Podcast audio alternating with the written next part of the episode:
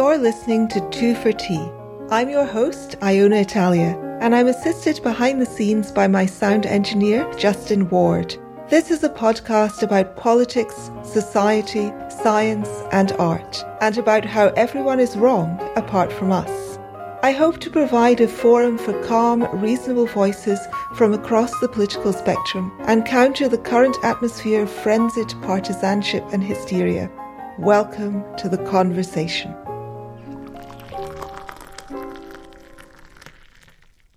Hello, everyone. My guest this afternoon is evolutionary biologist Jerry Coyne. Um, among other works, Jerry is the author of Why Evolution is True and Fact versus Faith Why Science and Religion Are Incompatible.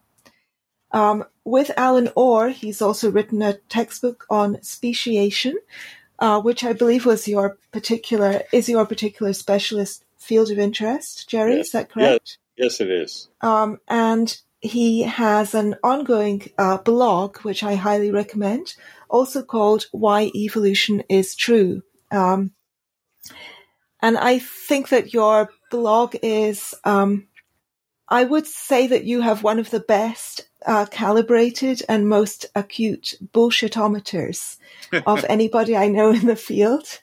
So generally, when I wonder whether as, as an alternative uh, theory might have some weight to it, I uh, in that field I generally go to look to see what you have said about it No, thank you. because you just seem to have so much good sense. Um, that's my impression, and I would I I highly recommend both your um, well you've written several books, but both the books Why Evolution is True and Faith versus Fact.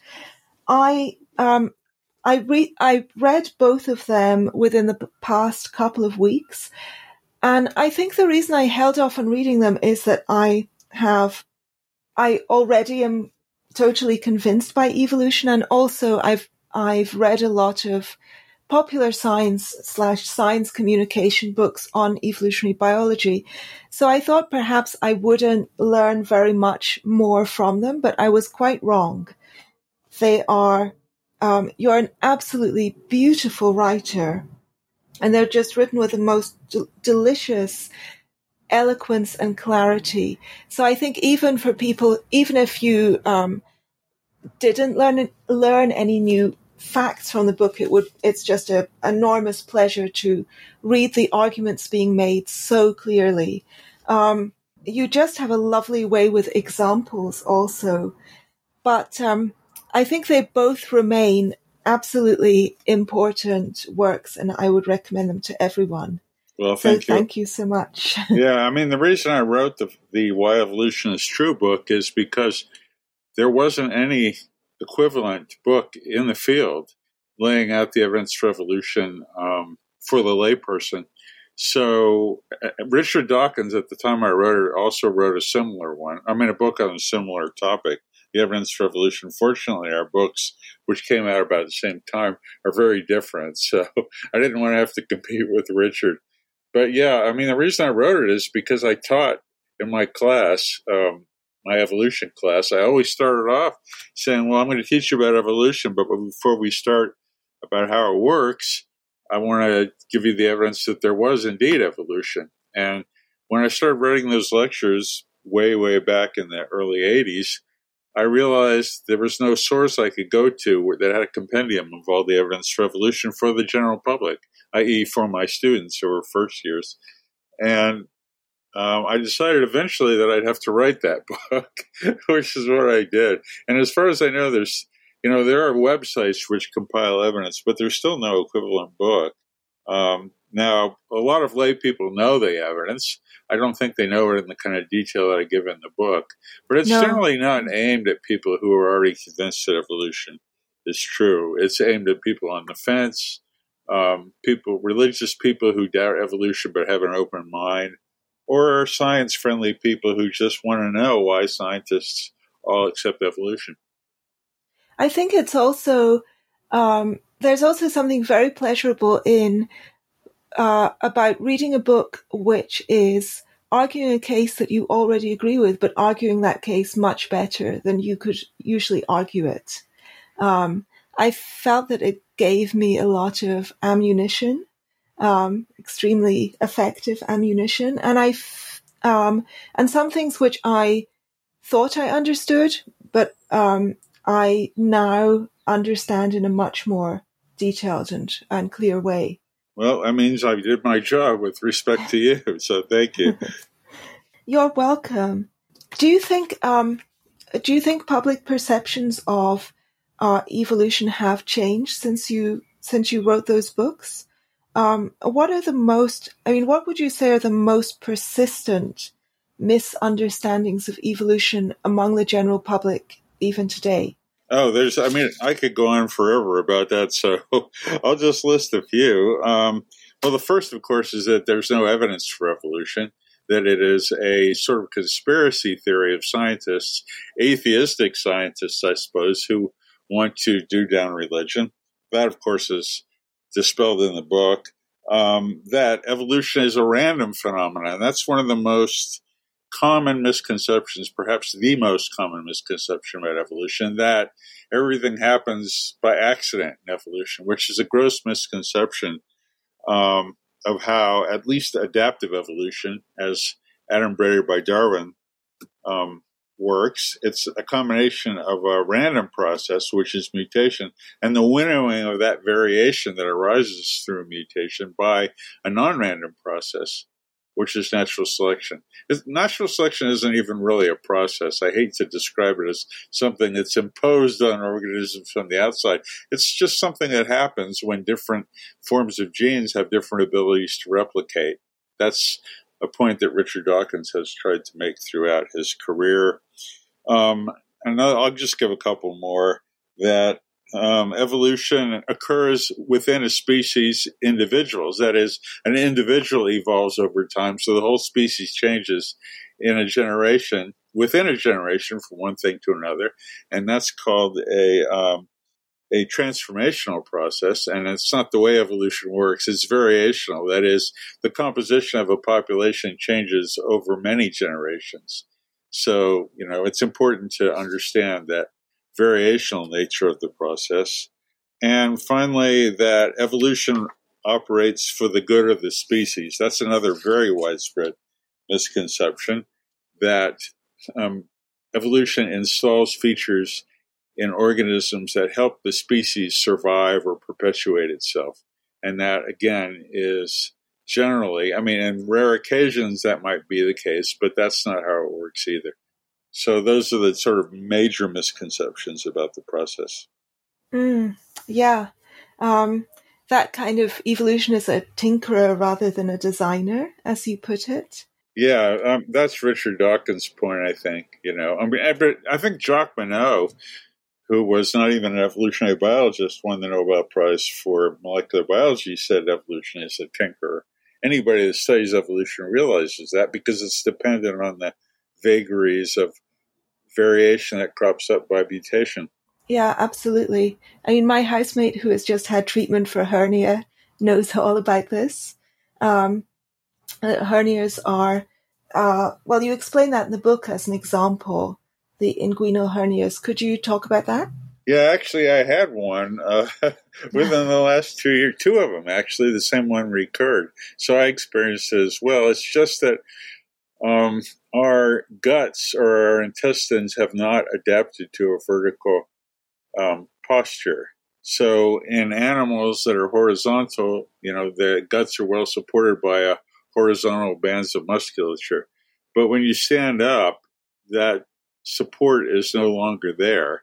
And there's also and there's also an imperfection involved. That is when your testicles descend, um, it leaves a sort of hole in your in the inner, in your innards where the intestines could come through if you strain yourself. So you know, there's several design flaws there. That's another misconception about evolution, by the way, that evolution produces perfection, and it doesn't. And it, in fact, it can't produce perfection because there are so many different ways to adapt. So many different things to, that you have to deal with when you talk about an organism in nature. They have to be able to eat. They have to be able to run away from predators. They have to be camouflaged. They have to defend themselves. That it's impossible to optimize every one of those features. When you make an improvement in one thing, you usually sacrifice something else. So evolution makes you better than you were. And when I say better, I mean able to leave more offspring than the previous generations, but it does not produce absolute perfection. It can come close in some cases, like in mimicry. There are organisms that are so good at matching their surroundings, like oct- octopuses or octopi. I think octopuses is right. They can change their coloration so that they're almost completely invisible. So there are some forms of evolution by natural selection that can produce something pretty close to optimum or perfection, but in general, that's not the case. Mm. Yeah, you give some lovely examples in the book. For example, um, certain species of turtle, um, and the female turtles come onto the beach to lay their eggs, and they bury they bury their eggs in the sand, um, and they they have to use their flippers to um, to scoop out the sand, and that's very inefficient. Flippers are very, very bad at digging, but they can't evolve. If they evolved uh, appendages that were better at digging, they would therefore they would not be able to swim as well. Flippers are are better for swimming. So there's always these. Uh, there are always trade offs. Yes, almost always. I can't think of a trait that doesn't have some kind of trade off, with the possible exception of mimicry um, for some organisms, not for all. So yeah, I mean, we we do the best we can, and any change in an organism's genome that makes it better able to leave more offspring will be the one that perpetuates itself. But that change can make other changes worse. So we're just a compromise between forces pulling at each other. But you know, over time, you can generally get better. And by better, again, the currency of evolution by natural selection is the number of copies of your genes that you leave. You know, that's another thing. Darwin's theory is often characterized as survival of the fittest. You hear this all the time. Um, and I explain to my students that that's uh, not exactly correct, that survival is only one part of being able to leave an offspring. You have to survive to leave an offspring, but you can survive and not leave any offspring, like me, for example. Um, so, you know, the number of offspring is important and how good those offspring are, the genes they carry that enable them to leave offspring, and so on. And the other misconception is uh, survival of the fittest. The, the term fittest, EST, implies perfection or optimization, whereas it's fitter. So I characterize uh, evolution by natural selection as reproduction of the fitter rather than survival of the fittest. Yeah, and it's also dependent on, as you say in the book, both there being the, the correct mutation available. So you give the example of um, African rhinos have two horns, um, and Indian rhinos only have one, and it's probably better to have two horns. Well, we're not sure. Um, you know, you know, uh, that's a classic example that my advisor Dick Lewontin used to use as an example of sort of a, a kind of adaptation whose features are molded partly by accident. We don't know whether a two-horned rhino is better than a one-horned rhino. Um, I don't know how you'd even test that. it certainly looks like it could defend itself better, but maybe it couldn't. You know, maybe you could have a bigger horn if you had one horn instead of two. So, um, judging all these things is actually quite difficult. All we know is that horns are probably good on rhinoceroses. So. Yeah, and you, I mean, you have to choose between the mutations you have available. If the mutation never occurs, then then you won't have that trait. Yeah, and I can think of a fair number of mutations that would be useful um, well, for example, any mutation in humans that um, makes either males bigger and stronger because bigger and stronger males are in general selected more by women as mates would probably be an advantage. there are two reasons. First of all, we may have those mutations may not be possible simply because a mutation that does that may have trade offs that make it worse in the long run. By being bigger and stronger, you may lose things like longevity, for example, or mm-hmm. the ability to make sperm. So, you know, we just don't know. You can certainly make modifications of organisms that make them better. For example, you can put um, orange leg bands on some birds that make them more attractive to females. And yet these birds have not developed, well, not, they can't develop leg bands, but they're, they haven't developed orange legs either. So there's an, any number of mutations that we think would improve an organism, but mutation is a, is a random process. And by random, we have a very specific meaning for that, which is not that every gene is equally likely to mutate or that any kind of mutation is equally likely to occur. What we mean is when a mutation occurs, it does it is completely irrespective with respect to whether or not it improves the reproductive ability of an organism. They're just accidents and they're not biased in one direction or another. Most of them are bad, granted, because they're a change in a well adapted organism. But when we say random, it means that the mutation is no more likely to be good for the organism's reproduction than it is to be bad. It's, in fact, more likely to be bad. So. One of my favorite parts of your book uh, was the detailed explanation of how speciation works. And um, as as you point out, although Darwin's book is called On the Origin of Species, he actually has um, a, he had a relatively poor understanding of how speciation works. And we've since then been able to explain in much more detail what that process is like. I'm going to read a little tiny excerpt from what, uh, Why Evolution is True, also to give listeners a sense of, of how you write. Um, and um, then maybe you could talk in a little bit more detail about um, how speciation happens as opposed to other elements of evolution. Um, let me find the. Oh yeah, this is a lovely. Um, um, here we go. Speciation was so important to Darwin that he made it the title of his most famous book. And that book did give some evidence for the splitting. The only diagram in the whole of the, the origin is a hypothetical evolutionary tree. But it turns out that Darwin didn't really explain how new species arose, for, lacking any knowledge of genetics, he never really understood that explaining species means explaining barriers to gene exchange.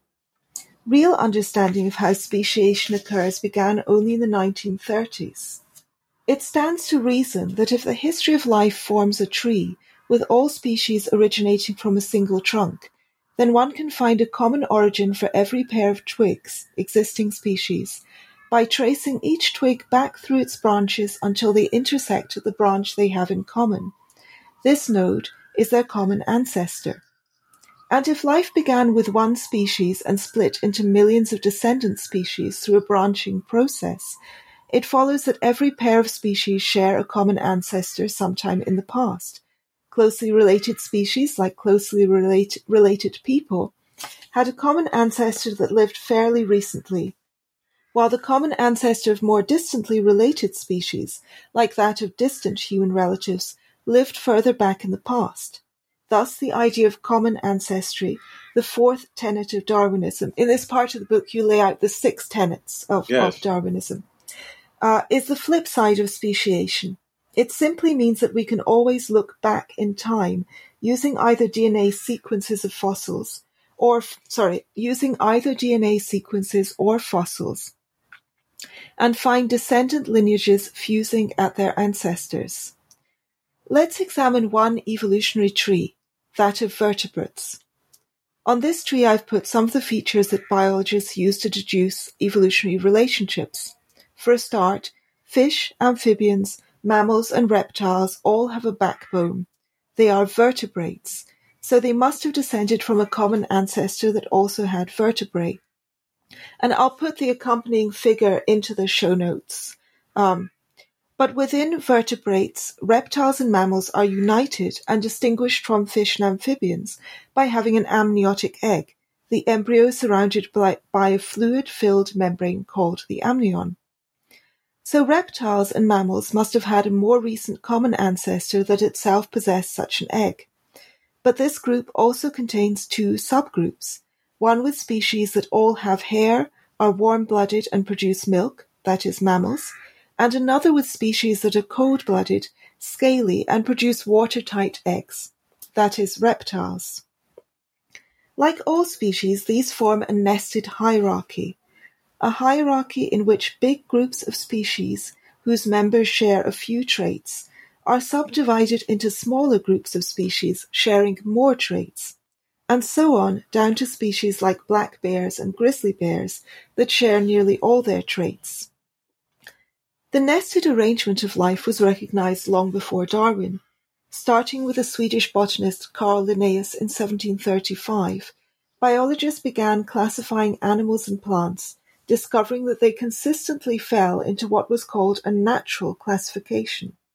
Strikingly, different biologists came up with nearly identical groupings. This means that these groupings are not subjective artifacts of a human need to classify, but they tell us something real and fundamental about nature.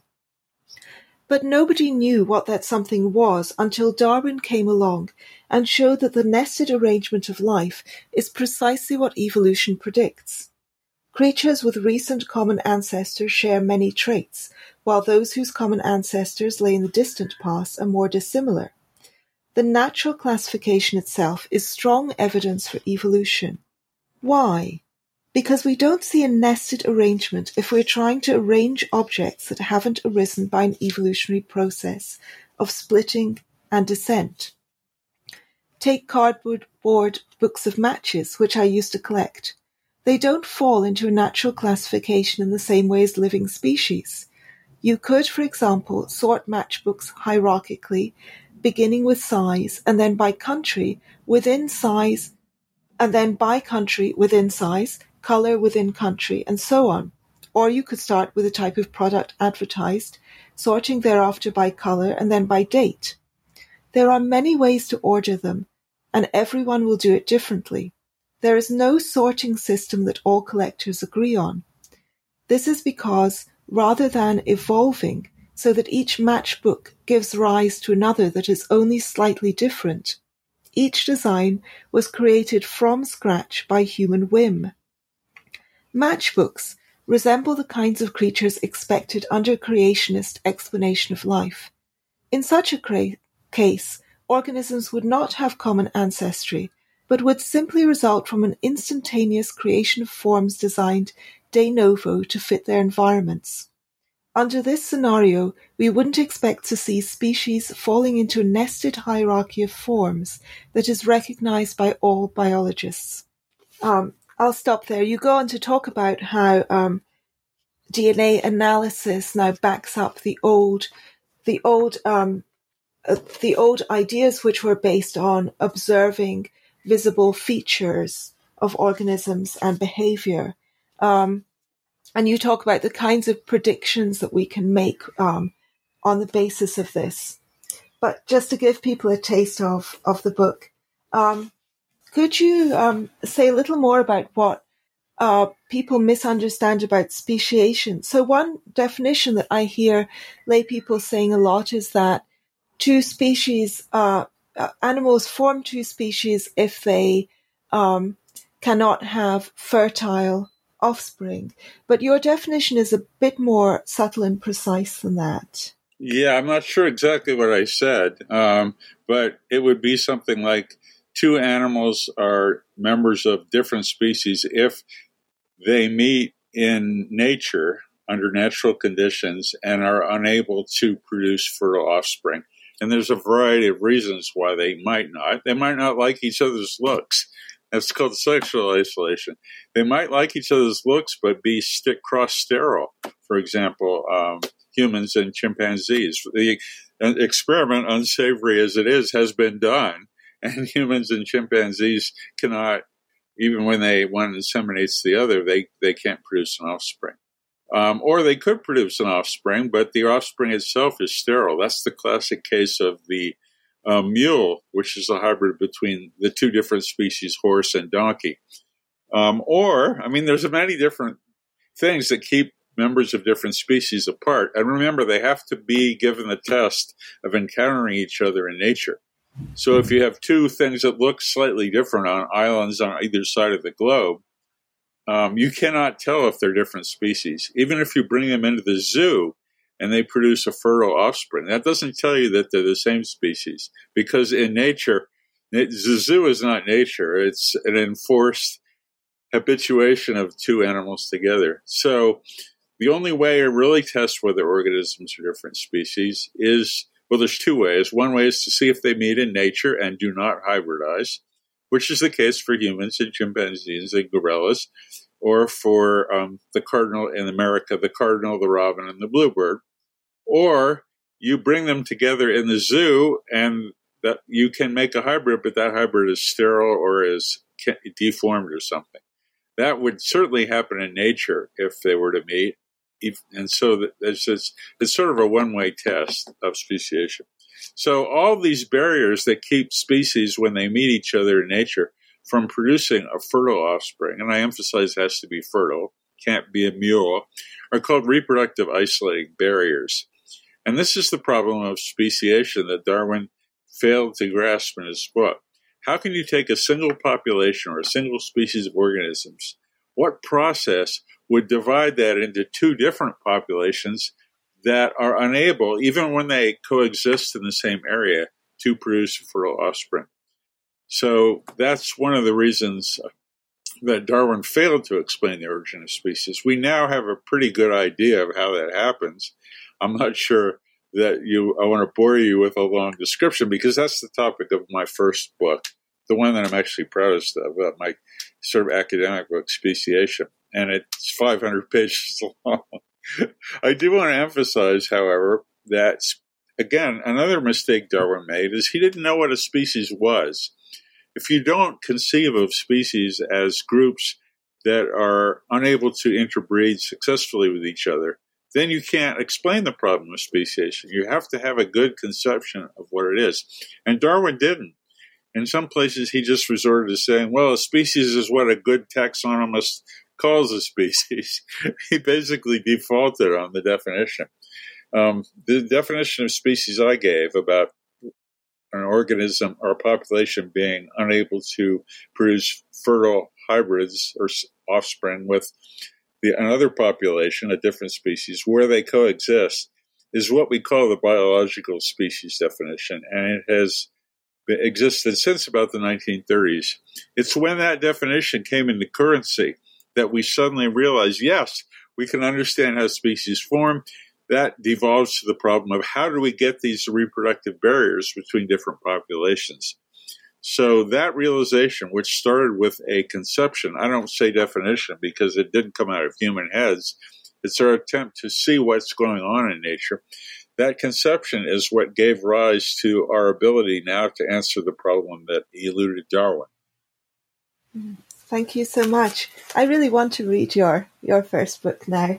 Um, so one of the startling things for me when I was reading the Faith versus Fact book is how high the proportion of people is um, in the in the US and even in the UK, which shocks me, um, who don't still don't accept um, evolution or accept a weak or kind of bowdlerized um, version of evolution um, of evolutionary theory because of their religious belief. Do you see that still playing out actively in within politics? Um, oh yeah, and- absolutely. It's just that people don't talk about it. Um, during the last election, did you ever hear anybody ask Donald Trump whether he accepted evolution? No. No. uh, in that election, I'm not sure if uh, it might have been Barack Obama's first election when they had the Republican candidates debating. They asked them to raise their hands if they uh, didn't accept evolution. And the, the majority of them, I think it was like nine out of the 11 or whatever, raised their hands. So it's a pervasive um, trait in America. And as you said, it's connected with evolution. Um, this is this cannot be emphasized strongly enough. The only reason that people reject evolution in America um, and throughout the world, I believe, is the pervasiveness of religion, which tells us that we that humans are something special. We're not part of the evolutionary nexus that started four billion years ago. We can't have that. You know, Islam, Judaism, all the Abrahamic religions are explicitly human exceptionalist religions. So you'll find this bowdlerized version all over the place. Even in Muslims, I had a cab driver that took me to the airport a couple of years ago that asked me what I thought about evolution. He didn't know I was an evolutionary biologist. he wanted to talk about it. And, you know, I knew, well, first of all, I didn't want to get into a big argument about this, but it turned out that he thought that humans were created, but everything else had evolved. And that's a very widespread view in America, although it's not the predominant view. The predominant view is still everything was created. But there are a lot of people that say that, um, I think it's probably about 20% to 30% of Americans say that um, evolution happened, but a divine force stuck his, her, or its hand into the process at some point. And the point that it, the hand is usually stuck in is where humans came in. That is, everything evolved, but humans could not have evolved. Why? Because we're made in the image of God, so God had to have do, done something to help the process along with humans. But no, I mean, I'm still stuck in a country where about 40% of my fellow Americans are straight biblical creationists. They think that um, humans were created by God within the last 10,000 years, and so is everything else. So when I walk down the street, and I'm, especially when I'm teaching evolution, I think this, I realize that four out of every 10 people I pass completely reject what I'm teaching my students as the scientific truth. And it's all because of religion. There would be no reason to question evolution if there wasn't religion. Um, because that's the only reason I can see for rejecting this mountain of scientific evidence that's in my book. Straight, I've only met in my in the hundreds of thousands of creationists I've met in my career. In my talks, people that write me, people that come up to me, I've never met one of them who wasn't at bottom motivated by religious belief. So, although you can have some religions without creation, you know, like there are some religions like Unitarian Universalists or Quakers that accept evolution. You cannot have creationism without religion. So it's it's all a problem of religion. And let me just make an aside here. I think that's realizing this that I never met a creationist who wasn't religious that made me start thinking about writing my second book, which is about the incompatibility between science and religion. And I think that's one reason why Richard Dawkins uh, wrote The God Delusion, because he had spent his whole life telling people the marvels and the facts about evolution and being rejected again and again and again on, because of religious people. At, a, at some point, you get fed up with this and you sort of want to go after those features of religion that block people from accepting evolution. So I think that's the reason for the, and pardon the word, genesis of my second book, Faith versus Fact. Yeah, it feels to me as though, um, you know, at some point in history, the sticking point was um, the the Earth going round the sun, um, and um, the fact that our planet is not the center of some Ptolemaic universe, um, that was a that was a problem for people because of religious teachings. Yes. Um, and we got past that, and now the kind of sticking point of conflict between science and religion is the idea that human beings weren't a special creation, that human beings aren't some kind of exceptional, um, some kind of exception to the rule of um, of the kind of scientific and rational nature of the universe. Yeah, that's a sticking point. I mean, that's not my main argument in faith versus mm. fact about their incompatibility, but it instantiates the incompatibility um, because, and I found I many years ago for the BBC, I participated in a program called Creationist Road Trip, where they took a number of British creationists, I think it was about a dozen, and they put them on a big bus and they took them all around America, introducing them to evolutionary biologists. Um, for example, they took me to Lake Mead to talk to these creationists about the uh, foolishness of the ark myth the idea that all the animals were on an ark for 40 days, and what we see left on Earth today are the animals that got off the ark after the waters receded. You know, well, I didn't convince them of that. what really convinced them at the end, and they did by no means did all of them convince, but several of them got very uncomfortable. What really made them most uncomfortable was Tim White at Berkeley, who lined up in chronological order a series of, of casts of of early hominin skulls, all the way from 4 million years ago to Australopithecines to modern Homo sapiens. And if you see them all lined up like that, and you know that you're not doing this, you know, you're lining them up just in strict chronological order de- defined by radiometric dating or other kinds of dating.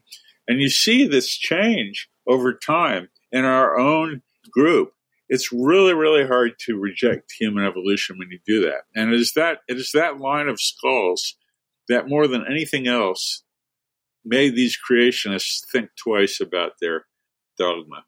Only a few of them became a little bit wary. I'm not sure that any of them actually did change their mind. I think one of them did, but that at least changed their mind about human exceptionalism. Mm, yeah. Wow. So wonderful demonstration. Yeah. Um, I one of the things that I was uh, not not very aware of until I read the Faith versus Fact book um, was the extent to which um, even scientists, even scientists themselves, including evolutionary biologists, um, try to make common cause with certain religious groups um, uh, against um, out and out creationists. And some of the really um, dodgy compromises that are made in that regard. And in particular, I was very struck by your account of the role of the Templeton Foundation. Could you talk more about that for about about the listeners? Templeton Foundation? Yes, yes, yes. Well, the Templeton Foundation has changed a little bit in the past years. They used to support intelligent design, which is a form of creationism, and they realized that that was a no go because scientists fully rejected intelligent design, and the courts rejected it as well. But John Templeton, Sir John Templeton, who made his money in hedge funds, um, the Templeton funds, um, I used to invest in those years ago before I realized what Templeton was about, and then moved to the Bahamas as a tax haven. He left his billions of dollars for one purpose to, found, to form these foundations that he thought would show that the more we learn scientifically, the more evidence we get for God or for the divine. So he thought that by funding scientists to study various things like free will or altruism or whatever, that scientists would move closer and closer to accepting religion. Now, this hasn't happened. you know, scientists are more atheistic than they ever were, and creationists are pretty much as creationists as they ever were. So, you know, Templeton is an example of a failed experiment. There's others as well, where lots of money is thrown at the problem of scientists being a religious and religious people distrusting certain forms of science, and it just doesn't work. Um, I don't know what will work. In the end, you know, I did write this book, and I didn't write it for no reason. I thought, well, you know, if people see the evidence for evolution, they're going to accept it wholeheartedly. I thought, foolish as I was back then, that, you know, when this book comes out, we're not going to have a problem with creationism in America. And of course, I was so naive then that I didn't realize that the, the hold of religion is far more powerful than anything that evolutionists could say. I did change it for a number of minds. The book was a New York Times bestseller and it still continues to do well. And I've had a lot of people write me and come up to me and say, you know, I've changed my mind because of you. But 40% of America is uh, millions and millions of people. And if you look at the Gallup poll statistics on the proportion of creationists in our country, it's stayed pretty steady at about 40% for the past um, 40 years. What has increased slightly is the number of people who believe in naturalistic evolution. It's increased, I think, from like 2% to 12%. So we have wow, so you know, low. yeah, it's still low. It's like one in eight, right? and but that's at the expense of the people in the middle, the people that think, well, evolution did happen, but humans were an exception. Those people have dropped off slightly and been, have been made up for by the number of people accepting naturalistic evolution. So, if you ask me, what is the best way to counteract the rejection of evolution by the American public? Um, and you give me the two alternatives. Well, you teach them about why scientists accept evolution, which is what my book is about, or you get rid of religion. it's clear to me, manifestly clear, that the second alternative, and by getting rid of religion, I don't mean, you know, making it illegal or killing religious people. I mean, making this country anti, either anti-theistic or non-theistic. That once that religion goes, so goes the opposition to evolution. And we know this because um, if you look at a correlation between the degree of atheism in countries around the world, with the most atheistic being Iceland, Sweden, Norway, Denmark, France, you know, the Northern European countries, and their acceptance of evolution. There's a perfect negative, well, it's not perfect, but it's a very strong, striking negative correlation. The more religious a country is, the more it rejects evolution. You know, I don't think that's an accident. you know? It's because religion blinkers people in such a way that they don't accept evolution. And remember, people get their religion drummed into them before they ever learn anything about evolution. By the time they start learning about evolution, which is probably by the time they're, you know, what, 14 years old or so, they've already had, you know, 12 years of proselytizing for religion beginning when they're children. So by that time, you're almost vaccinated against evolution by religion. Yeah, I should point out to anyone who hasn't read your book that um, it's a little bit different from uh, books like The God Delusion in that it's you take each um, argument that um, each argument that is made by religious people against uh, evolution or for the compatibility of religion and science, and you demolish each argument one by one. Um, you go into the individual arguments in in some detail. Um, some of the arguments are in themselves quite ludicrous. The arguments that you are debunking, but they're all of them pop reasonably popular or often heard arguments. So it's that's how the book is structured, and um, it's uh, um, it's it's really delightful to see you demolishing each of the arguments one by one. Um, well, of course, that's because you're on my side. yeah, uh, this, this book was not received as well as the first one, clearly, because mm. it's just not on to attack religion in America. Uh, if you want to be a popular guy, you just stay away from any attacks on religion. The only person that I can think of who is able to attack religion very effectively, but still retained his popularity, was Carl Sagan. So if you read his, some of his books, particularly his later books, like A Candle in the Wind, which I think was written, was put together by his wife, you'll see some strong attacks on religion. But he was dead for one thing when that came out.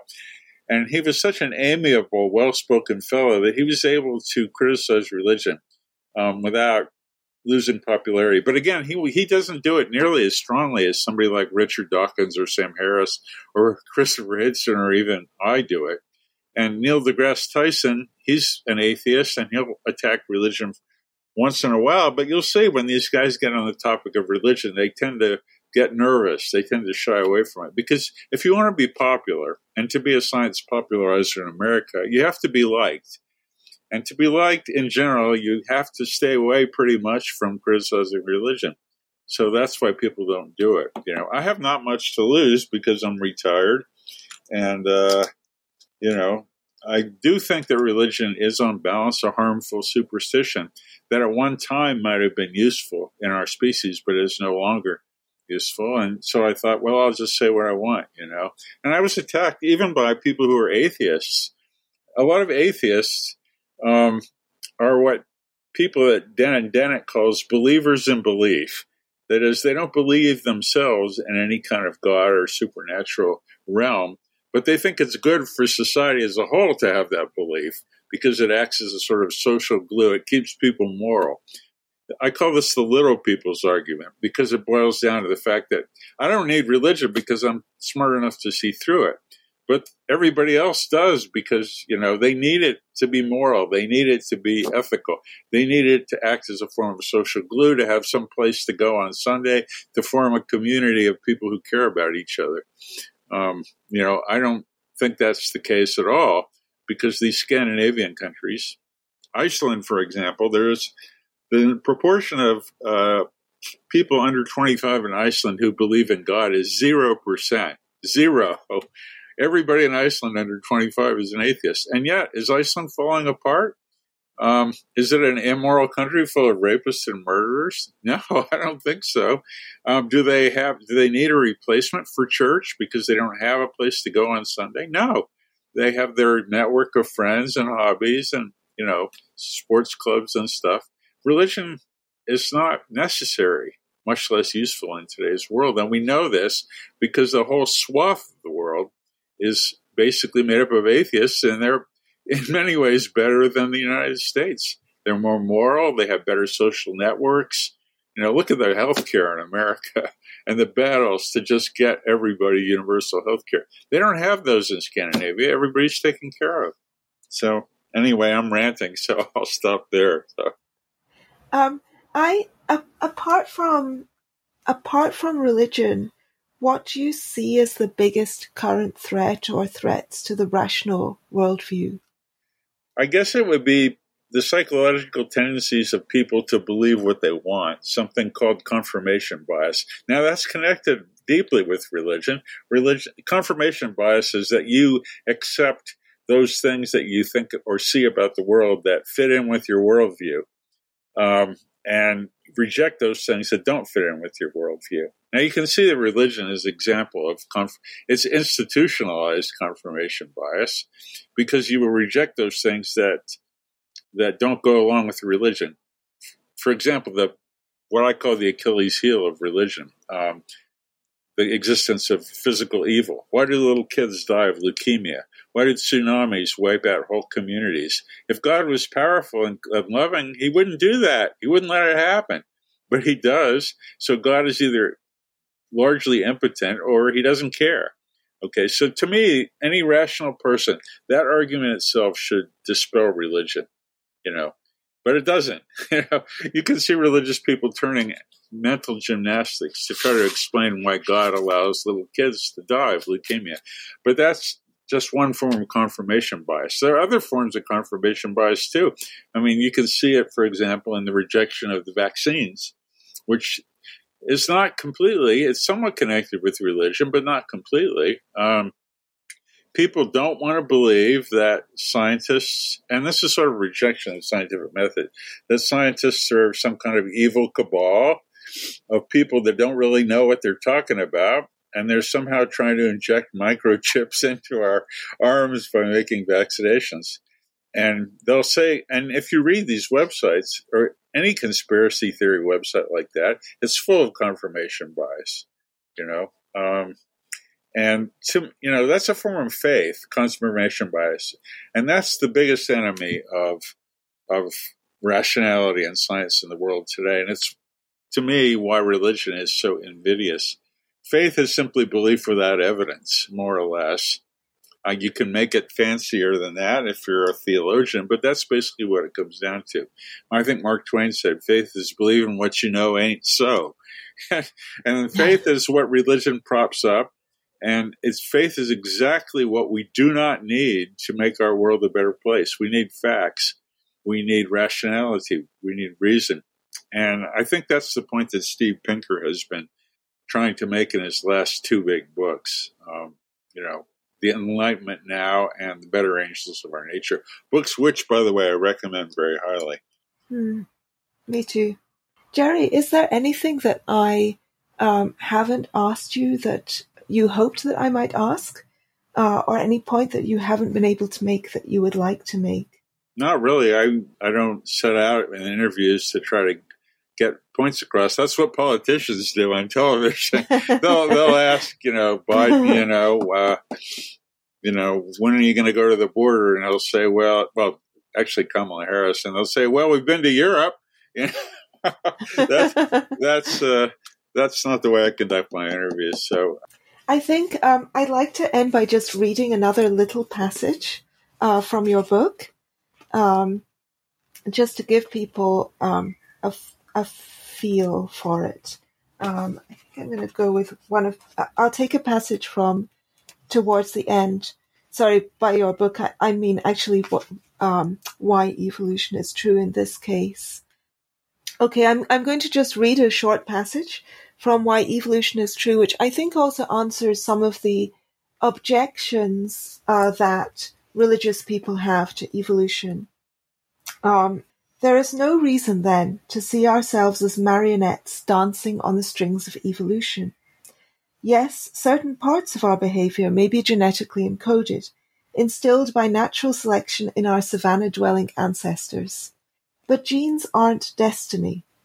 One lesson that all geneticists know, but which doesn't seem to have permeated the consciousness of the public, is that genetic does not mean unchangeable all sorts of environmental factors can affect the expression of genes. Juvenile diabetes, for example, is a genetic disease, but its harmful effects can be largely eliminated by small doses of insulin and environmental interaction.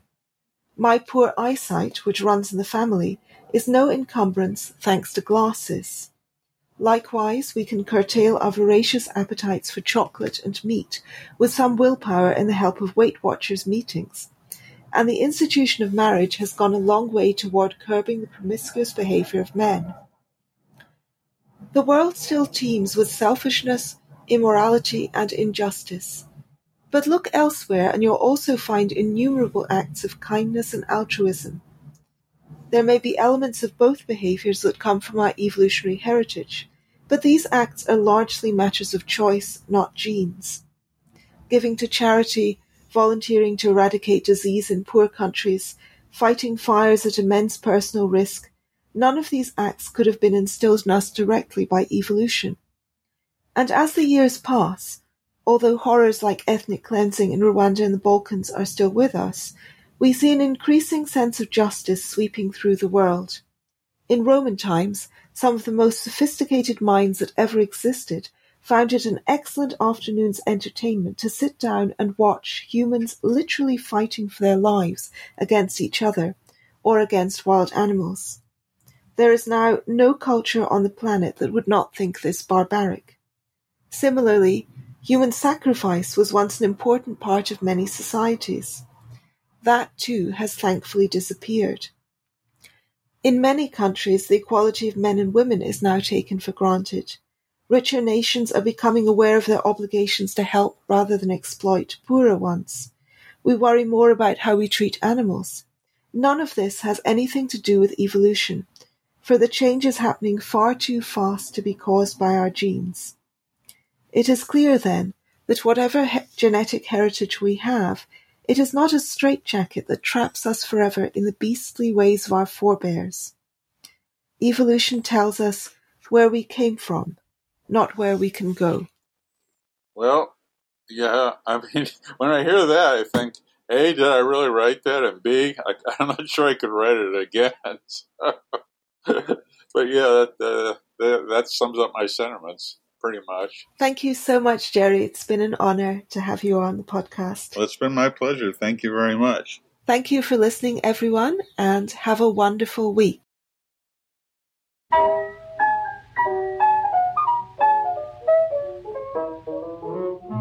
Thank you so much for listening to Two for Tea.